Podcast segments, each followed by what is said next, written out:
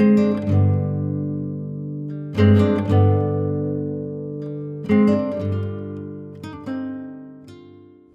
tỷ năm trước, trái đất hình thành. 3 tỷ năm trước, các sinh vật xuất hiện, khởi đầu của sinh học. 2 triệu năm trước, từ châu Phi, con người lan tỏa đến các lục địa Á, Âu, sự tiến hóa của các loài người khác nhau. 500.000 năm trước, người Neanderthal phát triển ở châu Âu và Trung Đông. 200.000 năm trước, Homo sapiens phát triển ở Đông Phi. 70.000 năm trước, cách mạng nhận thức, sự trỗi dậy của ngôn ngữ tưởng tượng, khởi đầu của lịch sử, Sapiens tỏa ra từ châu Phi.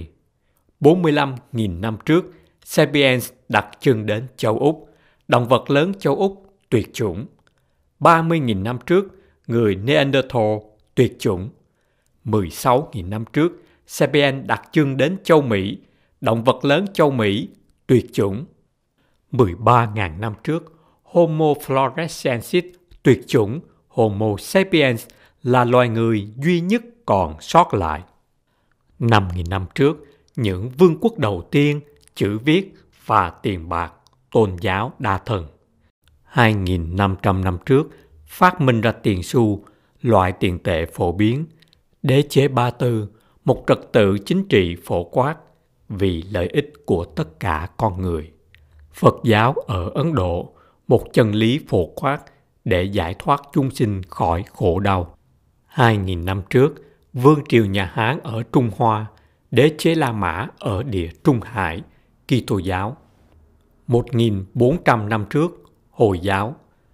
500 năm trước, cách mạng khoa học, nhân loại thừa nhận sự ngu dốt và bắt đầu đạt được sức mạnh chưa từng có. Người châu Âu bắt đầu chinh phục châu Mỹ và các đại dương. Toàn bộ hành tinh trở thành một đấu trường lịch sử duy nhất, sự trỗi dậy của chủ nghĩa tư bản. 200 năm trước, cách mạng công nghiệp, gia đình và cộng đồng được thay thế bằng chính quyền và thị trường, sự tuyệt chủng trên diện rộng của động thực vật. Hiện tại, con người vượt qua ranh giới trái đất, vũ khí hạt nhân đe dọa sự sống còn của nhân loại. Các sinh vật ngày càng được định hình nhờ thiết kế thông minh thay vì nhờ chọn lọc tự nhiên.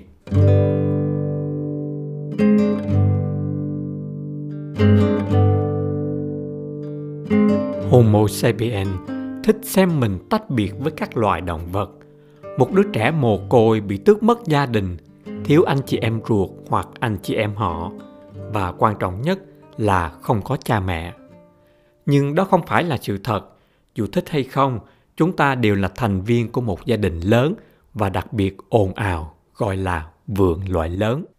Homo sapiens đã giữ kín một bí mật thậm chí còn đáng lo ngại hơn. Chúng ta không chỉ có những người anh em họ mang rợ, mà từng có lúc con người còn có một vài anh chị em khác. Chúng ta luôn tự cho mình là những con người duy nhất, bởi trong 10.000 năm trở lại đây, chúng ta đã thực sự là loài người duy nhất tồn tại. Nhưng ý nghĩa thật sự của từ con người là một con vật thuộc chi homo và trong chi này từng tồn tại nhiều loài khác bên cạnh Homo sapiens. Một quan niệm sai lầm phổ biến là sự sắp xếp theo trực hệ với việc cho rằng Egaster tiến hóa thành Erectus, Erectus lại tiến hóa thành Neanderthal và Neanderthal tiến hóa thành chúng ta. Mô hình tuyến tính này tạo ra ấn tượng nhầm lẫn rằng tại bất kỳ thời điểm nào cũng chỉ có một loài người trên trái đất và rằng tất cả các loài trước đó là phiên bản lỗi thời của chúng ta. Sự thật là từ khoảng 2 triệu cho đến khoảng 10.000 năm trở lại đây, tại cùng một thời điểm, thế giới là ngôi nhà của một số loài người. Tại sao không?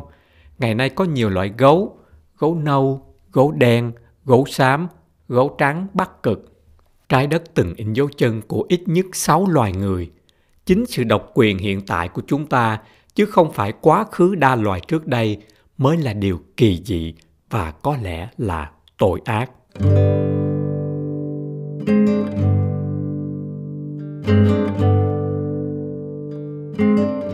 Trong hàng triệu năm, con người săn bắt những sinh vật nhỏ hơn và thu thập tất cả những gì họ có thể trong khi luôn bị săn đuổi bởi những kẻ săn mồi lớn hơn.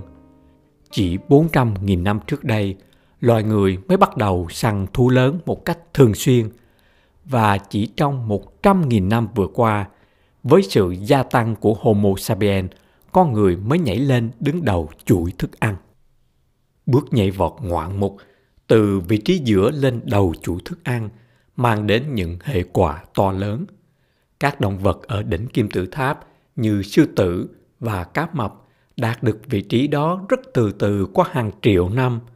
Điều này cho phép các hệ sinh thái có thể phát triển một cơ chế tự kiểm soát và cân bằng để ngăn chặn sư tử và cá mập không gây thiệt hại quá lớn. Khi sư tử trở nên hung dữ hơn thì linh dương cũng tiến hóa để chạy nhanh hơn.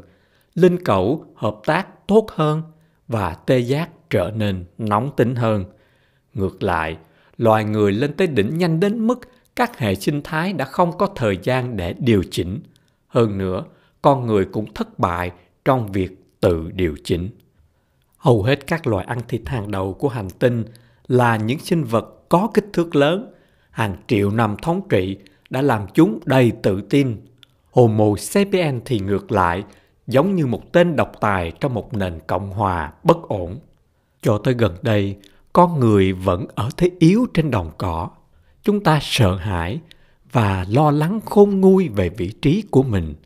Điều đó khiến cho chúng ta độc ác và nguy hiểm gấp đôi. Nhiều tai ương trong lịch sử, từ các cuộc chiến tranh, chết chóc đến những thảm họa sinh thái, đều là hậu quả của bước nhảy vọt tiến hóa quá vội vàng này.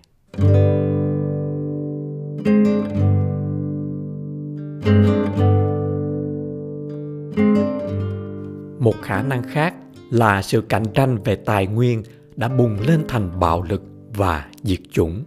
Khoan dung không phải là đặc trưng của Sapiens. Ở thời kỳ hiện đại, sự khác biệt nhỏ về màu da, phương ngữ hay tôn giáo đã là đủ để khiến cho một nhóm Sapien tiêu diệt một nhóm khác. Liệu Sapien cổ đại có khoan dung hơn đối với những loài người hoàn toàn khác với họ? Có thể khi Sapien bắt gặp Neanderthal, kết quả là một chiến dịch tuyệt chủng đầu tiên và quan trọng nhất trong lịch sử. Cho dù điều gì xảy ra, Neanderthal và những loài người khác đã đặt ra câu hỏi nếu như lớn nhất trong lịch sử, hãy tưởng tượng điều gì xảy ra nếu như Neanderthal hoặc Denisova sống sót cùng với Homo sapiens. Nền văn hóa, xã hội và các cơ cấu chính trị nào sẽ nổi lên trong một thế giới mà các loài người khác nhau cùng tồn tại. Ví dụ các tín ngưỡng tôn giáo sẽ phải phát triển thế nào? Liệu sáng thế ký có tuyên bố rằng Neanderthal cũng là hậu duệ của Adam và Eva? Liệu Giêsu có hy sinh để chuộc tội cho Denisova? Liệu Kinh Koran có dành chỗ công bằng trên thiên đường cho tất cả các kẻ chính trực, bất kể giống loài nào? Neanderthal có thể phục vụ trong các binh đoàn La Mã hoặc trở thành đám quan lại màu mè trong triều đình phong kiến Trung Hoa.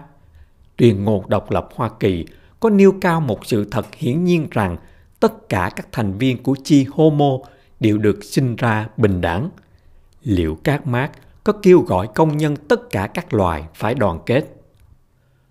Hơn 10.000 năm qua, Homo sapiens đã quá quen với tư cách loài người duy nhất đến mức thật khó để chúng ta chấp nhận bất kỳ khả năng nào khác. Sự thiếu hụt anh chị em càng làm chúng ta dễ nhầm tưởng hơn mình là hình ảnh thu nhỏ của sự sáng tạo tuyệt định và đó còn là vực thẳm ngăn cách chúng ta với phần còn lại của thế giới động vật khi Jack Darwin chỉ ra rằng Homo sapiens chỉ là một loài động vật, nhân loại đã cảm thấy bị xúc phạm. Thậm chí ngày nay, nhiều người từ chối tin vào điều này.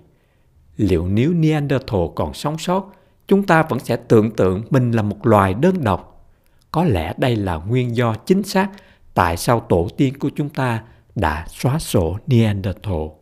Họ quá tương đồng nên không thể làm ngơ. nhưng cũng quá khác biệt để dung thứ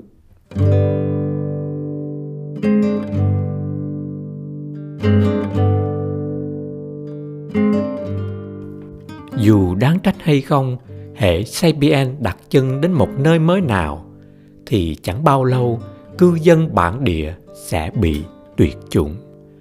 Những gì còn lại cuối cùng của Homo soloensis có niên đại cách đây khoảng 50.000 năm. Homo denisova biến mất ngay sau đó. Neanderthal biến mất cách đây khoảng 30.000 năm. Những người lùn cuối cùng biến mất khỏi đảo Flores cách đây 12.000 năm trước. Họ để lại một mảnh xương, công cụ bằng đá, một vài gen trong DNA của chúng ta và nhiều câu hỏi không lời đáp. Họ để lại chúng ta Homo sapiens, loài người cuối cùng. thank you